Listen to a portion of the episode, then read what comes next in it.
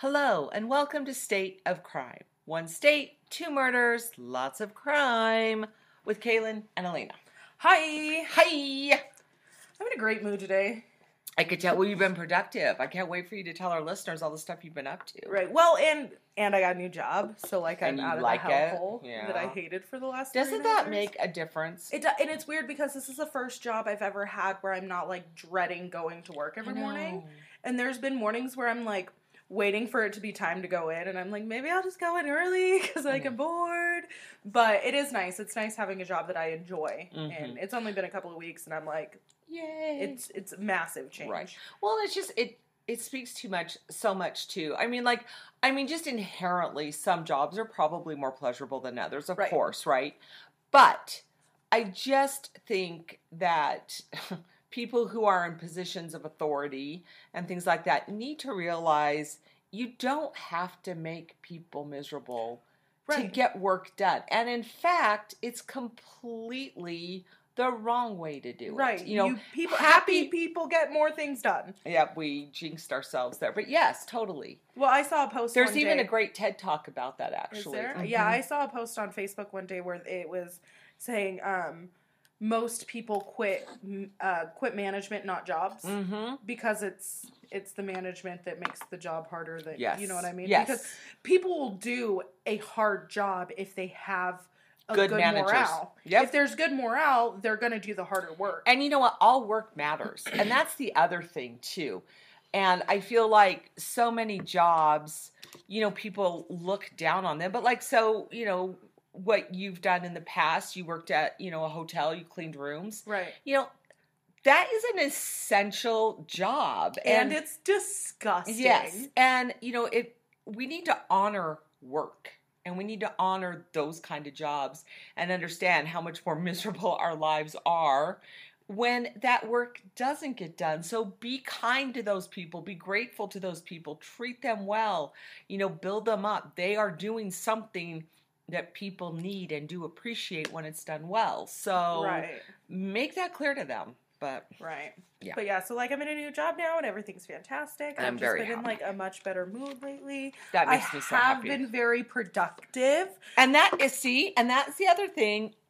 You know, we always tell people be productive and then you'll be happy. And that's true to an extent.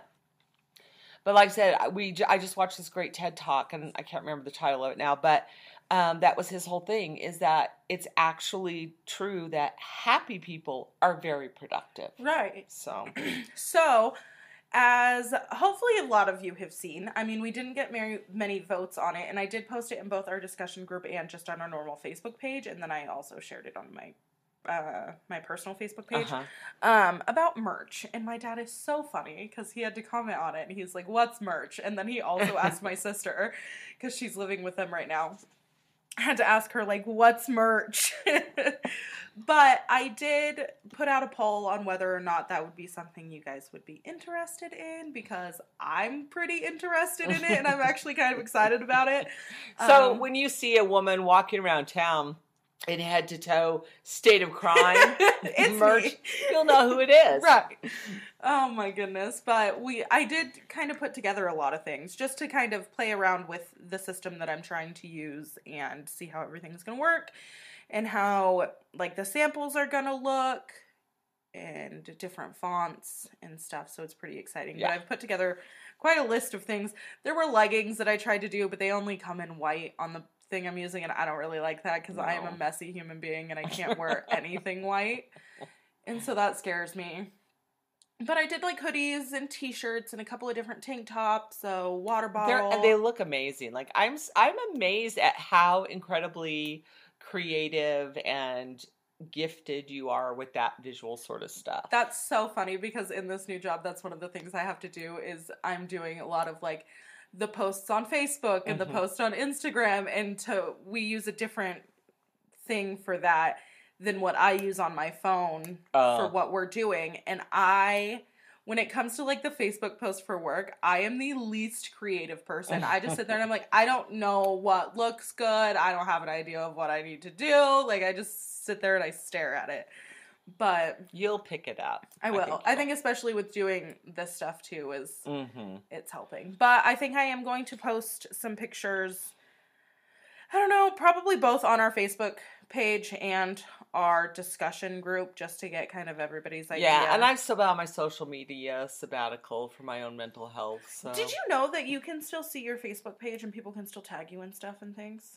Yes. Oh, okay. Because I didn't delete it. I can't remember, like... Deactivated it. And see, I thought when you deactivated it, too, it disappeared until... I thought so, too. Yeah, I don't know. But yeah. Yours I can see, really? And I can, like, tag you and stuff. Like, the poll that I shared for it, I tagged you in it. Oh, I don't know. I have to go cheat. But with your Facebook, you have to accept the things you're tagged in to be showed up on your Facebook page, so none of your friends saw it. No. Well, that was my goal, was to get, like, your people to see it, too, but it's fine. But what else? There was a Dateline. Yeah, Dateline did 2 hours on the missing kids in Rexburg and really went in depth, of course. You know, you always, I don't know about you, when I watch things like that, I just always realize it would be so nice to have that kind of access to video and, you know what I mean? Like, and have all of these little minions that you could send out to round up all the information. But it was crazy because they had video from when the police showed up at her house in Arizona right after her brother shot her husband, the one that... her second husband? Yeah, they were estranged, supposedly, and they had filed for divorce, but... The one that, was murdered before she, allegedly, and before she married Daybell. And I mean, it was crazy. So, and I didn't get to watch all of it. Part of it I DVR'd to finish, but, it's such a crazy, crazy story. But it's one of those at this point, you and I were talking too, that at this point, there's so much just coming out and then it conflicts and then, there was a report this morning that some woman, I can't remember where, like in Indiana, somewhere like that, claimed that she saw the girl, which that always happens in missing person cases. But. Right. Well, and my boyfriend and I were talking, I think maybe this morning or last night about it, something. And he had seen an article about them finding, or the school giving out a release, something about a tablet that was owned by the school or whatever, but they could see that the tablet was still being accessed. Yes, and so well, there's not a tablet, but there was an app, and I have that. So, like my kids, my little one, his teacher has an app where, like, every day she posts, you know, what they're doing in class and things like that. And so I guess they had something like that at his school, and somebody keeps logging in and checking. Right. And so my boyfriend was like, well, that's a sign that they may still be alive. And I'm like, no, I don't think so. No. That's a sign that she's monitoring to see if anybody's saying anything. So... I don't know, and then we were talking about it at work the other day, and one of the ladies at work, she's like, I don't get how they aren't arrested yet. They don't have any evidence. They can't arrest them. Well, but I don't understand, though, why their asses aren't in jail for the contempt of court stuff. Right. Because here you have a case, you know it's bad. Whatever it is, it's bad. Right. And... You know, they had the 5-day court order to produce the kids. Why the hell have they not had a judge issue a warrant and lock them up? Right. And especially where they've already fled once. Right, they're flight risks. Yeah. Like, why are you letting them just roam around? Yeah, I get it. So anyway, it makes me mad, but it does. Yeah. Anyway, so like I said, I'm not going to talk about a lot of the specifics just because I feel like we need to wait, because there's so much information, but there's a lot of disinformation out there too. Mm-hmm. So we are going to return to Wyoming this week. Yes. And of course, Wyoming is one of the least populated states in the country. I think at one point they were the least, and I don't think they are anymore, but they're down there, Gotcha. Not a lot of people live there. And so you had sent me a case that you were like, I hope you do this one. Right, I did. I said that I hope you do it, but I wasn't sure if you would do it because it was so similar to your Kansas case. So I am going to start with that one, but I'm actually doing 2 cases today. So I'm kind of breaking, but only because, first of all, there are some really crazy, crazy cases in Wyoming. Right. But and I think we mentioned this last time with yours, so many of them are just, there's not a whole lot there. Mm-hmm. You know what I mean? It's crazy and bizarre as the actual case might be, they're all pretty cut and dried. Right. Does that make sense? Yeah. So I'm going to start off talking about Polly Bartlett, because that's the one that you sent to me. Mm-hmm. And I don't know how much you figured out about her. Not a whole lot. Okay. The main stuff. Okay. The big stuff, I guess. So we're going to travel back in time to the 1860s. Mm-hmm. And this appealed to me because it takes place in what was then a busy mining town. It's the town of South Pass City, which today has a population of 7. Dope. So, I love towns like that, you know, have these, those crazy. But anyway, back in the 1860s, it was a very bustling mining town. And since I just finished rewatching Deadwood, as I've mentioned before, this appealed to me. At the time, the Oregon Trail went through mm-hmm. South Pass, so of course that made it a very important place. And Mark Twain, the great writer, even visited there and wrote about it. So it had, at the time, quite a bit of fame. So, as you said, the case of Polly Bartlett is very, very similar to my Kansas case of the Bloody Benders. And we'll talk about that in a little bit. And another tie-in here is you and I have also addressed, again, I think mostly with some of my cases, how easy it used to be to buy stuff that right. people had no business buying. Right. And one of those things, of course, was arsenic, which supposedly was supposed to only be used to control rodents, but was very often used in other ways as well. To kill people. Yes. Dun, dun, dun. So, what we know is that Polly Bartlett and her father apparently ran a boarding house in the town of South Pass City, this burgeoning mining town. And, of course, a boarding house is a little different. You usually, because you also provide meals, it's not just like a hotel. Mm-hmm. And according to some of the background information, they had originally started off in Ohio, where they ran a similar business. And there, Polly would take people upstairs for a little hanky-panky, again, much like the Bloody Bender case. And then while she was keeping the clients busy, her father would rob them. And of course, supposedly the heat, got too intense in Ohio, so you flee to a very, Wild West state like Wyoming. Well, and that's another thing we've kind of talked about is how easy it is, or how easy it was back in that time to mm-hmm. be anybody you wanted to be. Exactly. Like, all you had to do was walk in and say, hey, I'm Sam, and suddenly you're Sam. Well, and it doesn't seem like they necessarily changed their names or anything. Right. They just up and moved. Right.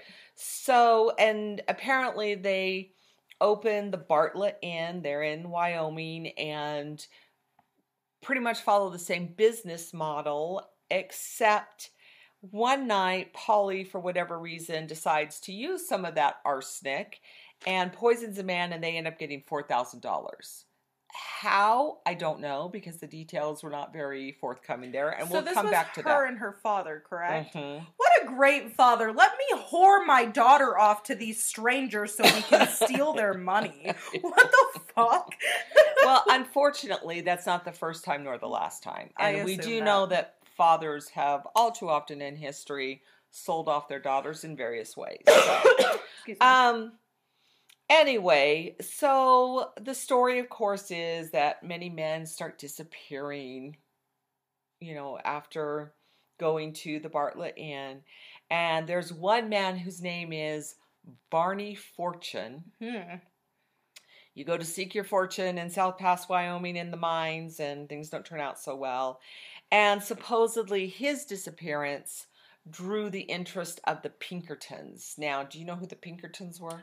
Sounds very, very, very, very, very familiar. Yeah. So the Pinkertons also played a role in Deadwood, but the Pinkertons were basically a private police force investigate kind of slash investigation PI kind of play thing, and you could hire them. So very wealthy people would often hire them to, like I said, to investigate, but they would also use them as muscle. For instance, they were often used to union bust by wealthy owners.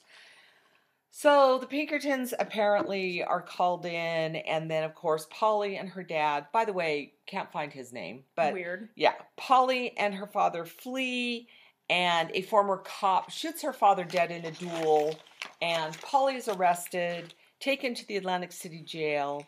While she's sitting in jail, one of Barney Fortune's friends shoots her through the window, and that's the end of the story. And then, of course, they go to the inn and investigate, and they dig up 22 bodies. Here's the thing. You're going to be very sad and disappointed. It's not real, is it? Motherfucker! Yeah. God damn it! Almost every, legit historian in Wyoming who's ever tried to do this case is like, this is probably a fabrication. I didn't check the actual dates of, let me check real quick, because I can't remember exactly when the Bloody Benders were active. Let me check that out. God damn it, that pisses me off. I knew you'd be real. Okay, well, so they actually are a little later, because they're 1871 to 1873. And so that actually, because I was wondering if maybe, word of them had right. Just, and then it gets kind of mushed together. But this is very likely an urban legend.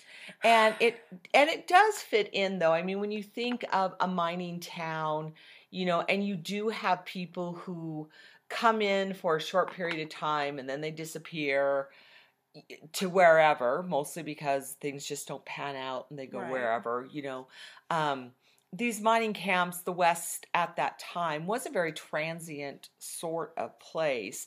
And there had to have been a lot of anxiety every time you did check into a place. Do you know what I mean? Right. Because you don't, the bonds of society are weakened when you have these new communities with lots of people moving in and out. Right. So very likely this is just one of those stories that, and when you think of the guy's name, Barry Fortune, you know what I mean? Like I said, right. The fact her father's name, why is her father not known?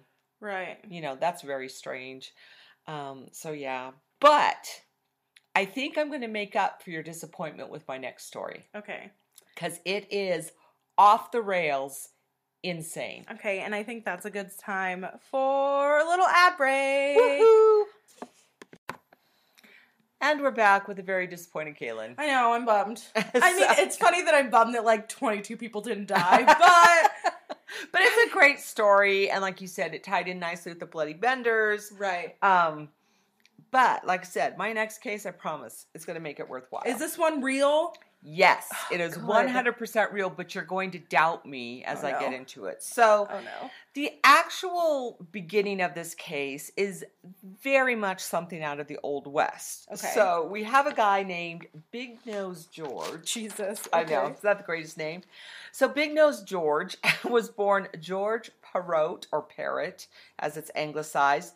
He was actually born on the 20th of March, 1834, in France. Oh. And then he immigrates, of course, to the United States, and through whatever course his life takes, he ends up being a highwayman and an outlaw cattle rustler. Like I said, you talk about if you were going to cast somebody in a Western for a bad guy, George Parrot would fit perfectly. Sweet. Okay. Yeah. Okay. And he did have a big nose. You can look up photographs of him, and he earned that nickname well. He was also called Big Beak Parrot, George Manus, and George Warden. That's funny. Big Beak Parrot. I know. Funny. Love that one. So as you'd expect with somebody who has so many aliases and nicknames, he had a fairly long, criminal career. There was there's a lot of rumors about him too that are not true, but they're not nearly as devastating as the Polly Bartlett case.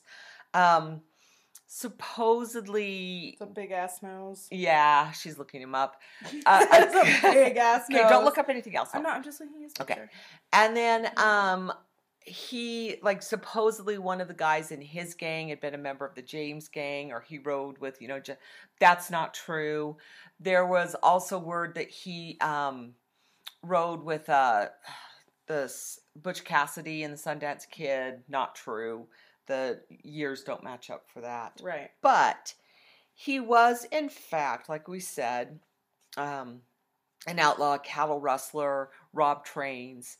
And so we're going to pick up with him in 1878 when he and his gang murdered Wyoming Deputy Sheriff Robert Widowfield and Union Pacific Detective Tip Vincents.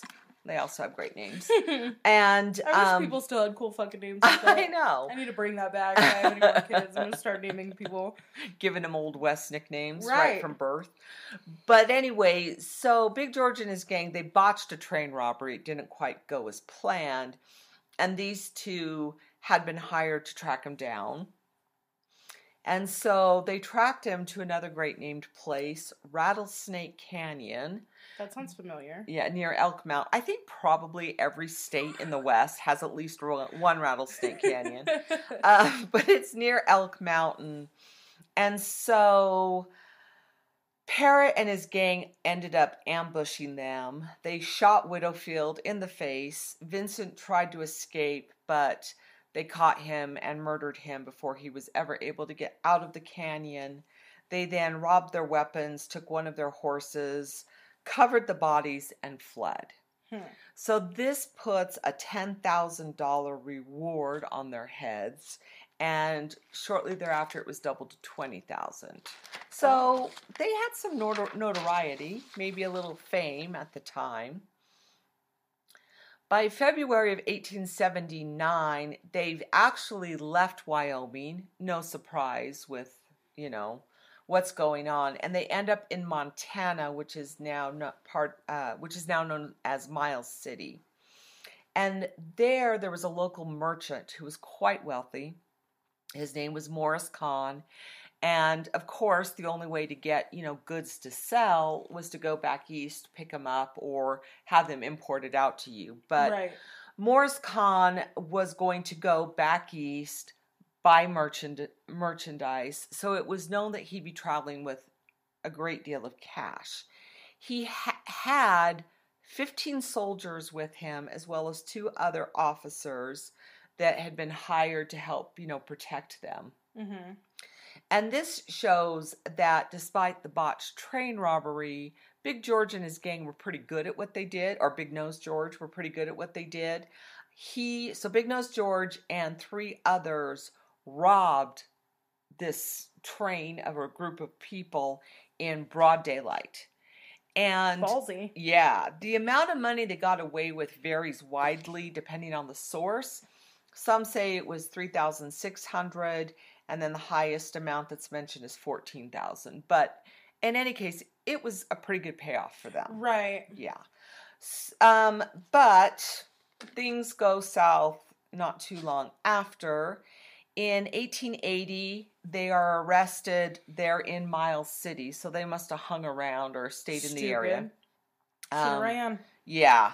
And so Big Nose George is arrested with his second, a guy named Charlie Burris. He's also known as Dutch Charlie, so maybe, I don't know why, but...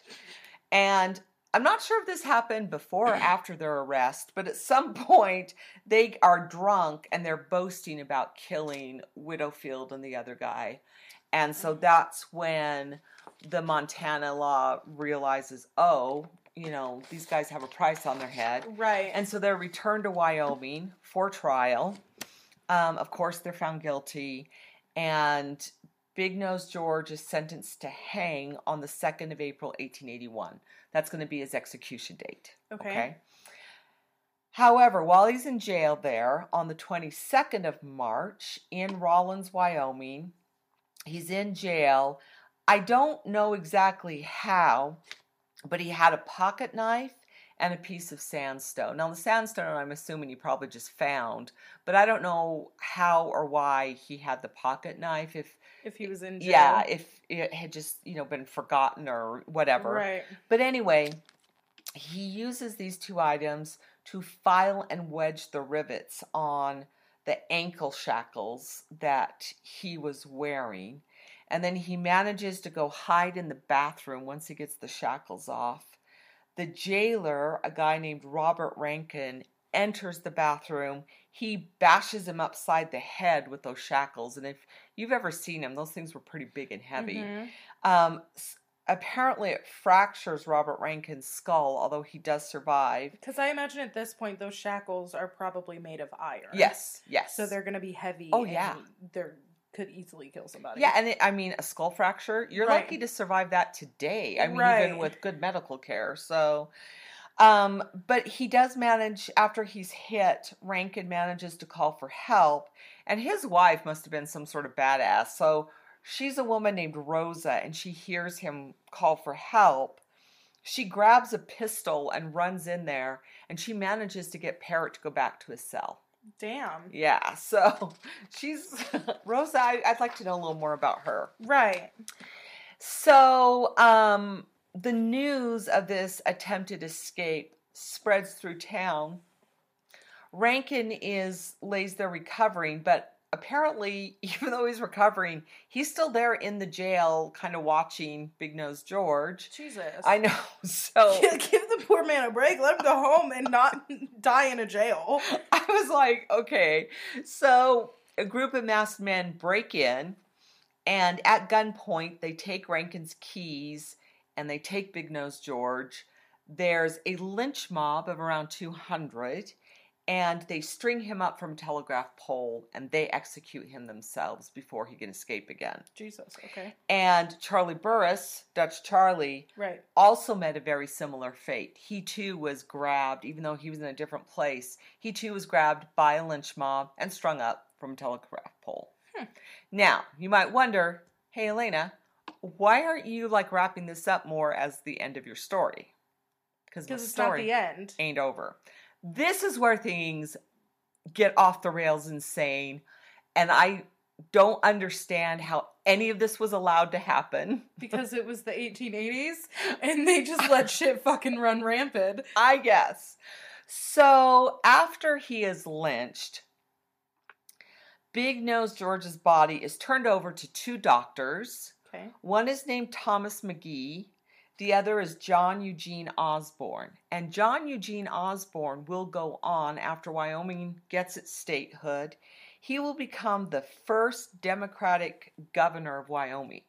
Okay. So he's going to have a pretty big role to play in state politics. But at the time, he and Thomas are doctors. Okay? Okay. And they... and I'm sure Big Nose George had, no family anyway to claim the body, but they also want to study his brain to see if they can find signs of criminality. Now, again, in the 1880s, well into the 20th century, this was very common. Right. People really believed that, there was probably something physical in the brain that might cause this. There was also the art even of feeling bumps and things on people's skulls, and supposedly I was supposed to tell you about their personalities. That's a lot less scientific than actually studying the brain. Right. So, there is a 15-year-old girl who is working as a medical assistant. So, yeah, nowadays, 15-year-old, you can work at McDonald's. Back then, you could be a medical assistant to two doctors. And so, of course, they have to, remove the top of his skull to get to his brain. They give the top of this skull to 15-year-old Lillian Heath, their medical assistant, and she will later become the first woman doctor in Wyoming. What does she do with the skull? That's what we're going to talk about. Did they give it to her to hold on to, or is it just a keep it? Or... throughout the course of her life, Lillian Heath, the first woman to become an MD in the state of Wyoming, uses this skull cap at various times as an ashtray, a pen holder, and a doorstop. So, wait, I'm not done. Are you ready? No, I'm not. So this 15-year-old girl gets the top of this guy's skull and keeps it into her 80s. We'll talk about, Yeah, we'll talk about that. And over the course of all these years, it's an ashtray, a pen holder, and a doorstop. I mean, are skulls heavy enough to be a doorstop? Oh, maybe she wedged it a little bit. I don't know. Glory. Yeah. Okay. They also make a death mask of him, which again was very common at the time, where after somebody was dead, they would use like paper mache or plaster of Paris, and they'd make a mask. So we have that. That's creepy. And then this is where it gets really weird. So okay, I thought okay. So far we're so good, right? With studying the brain, just handing the skull cap to a 15-year-old girl, a little weird. Her using it as an ashtray, a pen holder, and a doorstop, fucking weird. Hold on. Oh, God.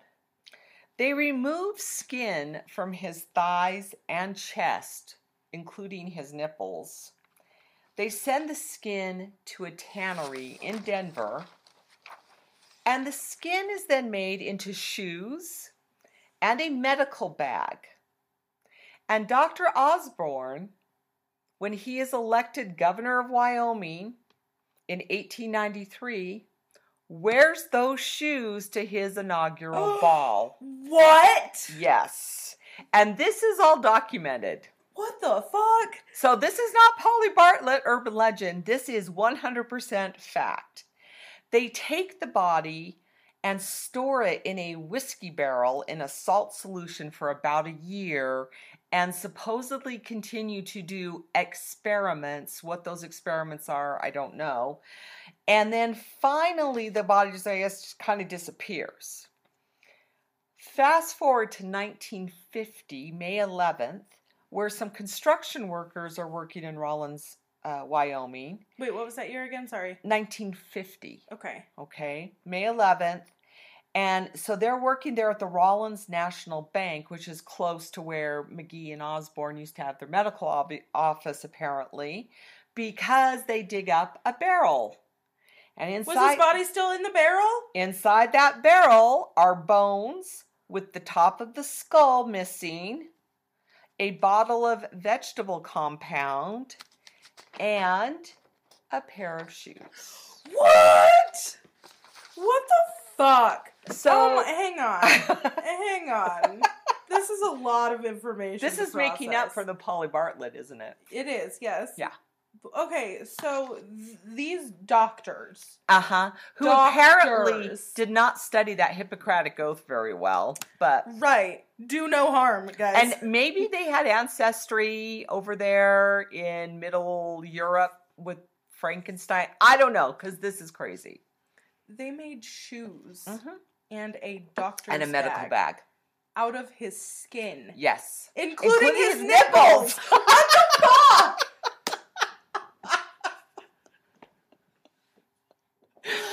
I can't handle this. I know, the nipples part, just I'm like, what? Who? And then he left the shoe. He put the shoes. Yes, so he wore the shoes to his inaugural ball. That is fucked up. But then at some point put them back in the barrel with the rest of the body. I mean, I don't get it. Okay. I don't understand. None of us get it. I don't. So after they find this barrel, okay, obviously, evidence points to this being Big Nose George. Dr. Lillian Heath, the 15-year-old girl medical student or medical assistant, they used his skull as an ashtray, a pen holder, and a doorstop. Who was at the time in her 80s but still alive, was contacted, and she still has this skull cap. And they fit it onto the rest of the skull that's there, and it fits perfectly. And I guess much, much later in time, when this is available, they do DNA testing, and in fact, yeah, that is. Did they so they confiscated it from her. Well, I don't know that they confiscated, it sounds like. To me, it sounded like she gave it up willingly. Like she was like, "Sure, you guys can see if it fits," kind of a thing. It doesn't seem like, there was. She didn't want to be like, "Yeah, it fits," because I know where it came from. I was there when they took it off. Yeah, but they just wanted to. Well, and I think she said that too. But you know what I mean? They just had to confirm everything, right? So. I wonder if they gave it back to her. Yeah. Ooh, no. Because, I'll tell you why. This is how we know. That pair of shoes, the bottom of Big Nose George's skull, and his death mask, the most normal part of this entire story, which is creepy too, are all on display at the Carbon County Museum in Rawlins, Wyoming. So if you're driving through Rawlins, take a stop at the Carbon County Museum and check out a pair of shoes made from human skin worn by a medical doctor to his inaugural ball as the governor of Wyoming.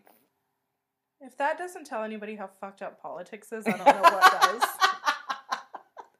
This dude was the first governor? First Democratic governor. Yes. And the shackles that he was wearing and that he bashed in the head with his jailer and his skull cap are on display at the Union Pacific Museum in Omaha, Nebraska. Why aren't they all in the same spot? I'm not sure how or why they ended up in these two spots. The medicine bag has never been found. Creepy. So I think there's a great horror movie there about the cursed medicine bag. That is creepy, but yeah. That's so much. I told you I'd make up to you for crushing your dreams about Polly Bartlett and the 22 dead men. What? Isn't that the craziest story? But really, I mean, who's sitting there thinking, we looked at his brain. I'm not sure we can really find any evidence. We don't really know what made him a criminal. How about we make a pair of shoes and a doctor's bag out of his skin? And when you look him up on Wikipedia, it says known for like outlaw, cattle rustler, and being made into a pair of shoes. Okay, so first of all, this mask is fucking creepy. Well, it has no ears. And so that might also be why it's creepy. And like, no, it obviously doesn't have like hair, but like it shows where the hair would be. Yeah. And death masks are creepy. And they were, like I said, that was common. Like there are several death masks that were made of Abraham Lincoln after his assassination. Especially famous people. That was very, very common. Yeah. But like I said, who sits there and thinks, okay, let's just skin him and make these things. There's a picture of her. Yeah, with the skull. This is so creepy. I really didn't think it was going to freak you out this bad. I don't know why, but for some reason. And the shoes. And I think maybe looking at it. Yes, and you can look at pictures of the shoes. I'll post them. That is particularly creepy to me. I'll post them because I'm looking at them right now and it's very, very unsettling. Mm-hmm. Ugh. If I ever go through Wyoming, I am for sure stopping and seeing this shit. Because there's just, I mean, it's such an act of, I don't know, like, it's so beyond. I'm so uncomfortable right now. Well, it's so beyond any sort of social norm. Right. And then, like you said, to wear them to your inaugural ball just kind of shows everything that's wrong with politicians. But, weird. Ugh. I'm, like, uncomfy right now. I've managed to creep you out more often than not lately. It's kind of making me happy. It's weird. I know. It's probably my own fault. I've been watching a lot of, like, wedding shows and shit. So, like, my creep factor, I feel like, has kind of... wedding shows will do that to you. My creep tolerance has gone down a little bit. And so now more things have been like... Yeah. But that is, like, just... I think beyond the pale. Looking at it and like seeing the photos of it is more like cringy. Yeah, and just knowing that it was so, and that they were so out there with it too. Right, it's not like it was something that they were trying to like keep on. Yeah, like on the down low. Right. Like, hey, don't tell anybody we did this. Right. It's like, ooh, look what we did. Like, you don't need to like let. And your doctors, and there is that whole Hippocratic oath. First do no harm. Right. There's, certain, I don't know, just decorum that massive violation. Yeah, I can't. Ugh. Well, there are a couple of things that I wanted to bring up because you're not on Facebook anymore. No. And so now the things that get shared to our discussion group, I have to fill you in on. Cheryl posted a news article about, did you read anything about the missing 6-year-old girl in South Carolina? Yes. So sad. Wow, just devastating. I didn't. And I want to know who the man was that was her kidnapper. Right. What else do I have? Jeff posted something really funny on Monday. Oh, I love Jeff. This safety first, kids, for how to lift a dead body. Oh my, yeah, because you're supposed to lift with your knees, not with your back. Oh, that's awesome. There is a book that was suggested, and I'm going to give the books to you because I'm just not a big book person. I'm still trying to get through the first chapter of that book that I asked for Christmas. It hasn't quite happened yet. It's called If You Tell by Greg Olson. Ooh, that sounds really familiar. I think my mom might actually have that book. So I'll screenshot it and send it to you because Katie wants somebody to read it, so she has somebody to talk to about it because she said the story is crazy. Okay. Have you watched The Pharmacist on Netflix? Started it. How is that?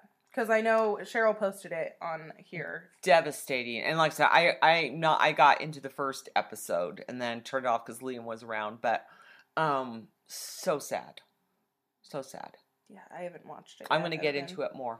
I've been watching so much.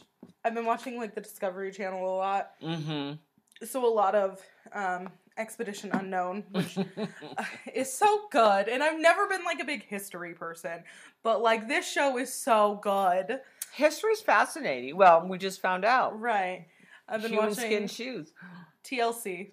Say Yes to the Dress has been my bomb lately, which is why I need to get back into my investigation Discovery Channel so that I can, so that shit like this doesn't creep me out so much. I don't know why this one got me. I know, it's beyond the pale. Because I feel like normally I'm the one that comes with like the fucking nasty, crazy shit, and it doesn't affect me. Like I said, when I started looking at Wyoming, cases, the Polly Bartlett one did pop up pretty quick, just because, even though it's pretty likely an urban legend, it's one that's so widely told there. That sucks. Yeah. There was this guy like in the 70s or 80s that supposedly stabbed and killed his friend in a satanic sacrifice. And it was obvious that they were just both stoned out of their minds. One of those crazy cases. There were a couple of things like that. But the Big Nose George thing was right up there too. Mm-hmm. And I was just like, first of all, how have I never heard about this? Because I've grown up in the West my whole life. And just, yeah, like you said, just what the hell are people thinking? Right.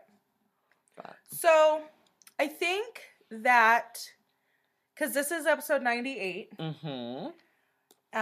So our next episode is going to be episode 99 and then 100, which is fucking crazy. Yes. It's crazy to me. But I have an idea. Okay.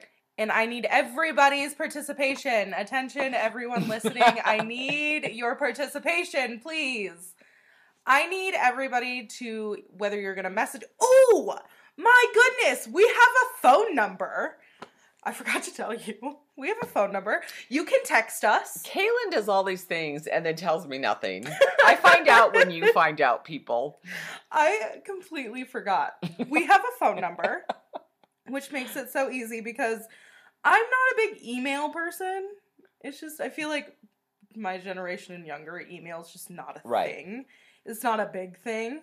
And texting is so much easier. Mm-hmm. So we have a phone number now, guys. So if you want to text us anything, our number is 208-590-7118. Awesome. And we will also post that in the description of today's episode, and we'll get it posted on our Facebook social media stuff. So. Yep, so you can text us and stuff. But now that you have this number, I need every single one of you to text us and tell us any case. I don't care if it's in the United States, if it's out of the country.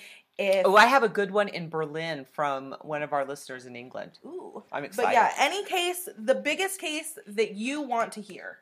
I don't care if it's something that everybody has done before. I don't care what it is, but and then we'll take the top two cases. So next week's case, I'll do one of them. And then for our 100th, we'll do the other. So they're kind of like bonus episodes. Yes. I don't care where they're from. I don't care how big they are, because that's one thing that we've tried to do. And if you want to suggest one particularly for Kaylin to do and one particularly for me, throw that in there. Right. So that number is 208 590-7118. Yes, and as well as texting, you can also post them. If you do like email, you can email it to us, whatever your preference is, but get that done this week. Right. It'll have to be by Thursday. Yeah, at least. So Kaylin has time to prepare. Exactly. Yay! So, yeah, I forgot to tell you about a phone number. I did that like a week ago. And it's, whoops. But yeah, make sure you check out our Instagram. We aren't really doing Twitter. No. I'm sorry. That's because I'm totally okay with it because Twitter's not really my thing. Twitter's a boomer thing too. Yeah, right? I'm just not. Twitter's a boomer thing, and I'm a boomer, but I've never been on Twitter much. Twitter's more of a. I just feel like if Donald Trump's on Twitter, like that just sours the whole thing for me. But yeah, so I'm going to say probably don't even worry about our Twitter, but you can check out our Instagram. I've been posting fairly recently with stuff on there. Get on our discussion group. You can like our Facebook page. Make sure you rate and review us and text us. Yes. Because we have a phone number now. We're so excited.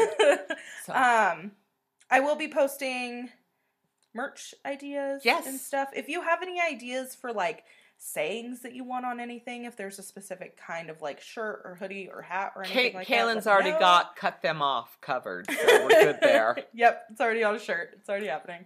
But yeah, so just let us know. And as always, thanks for listening. Bye.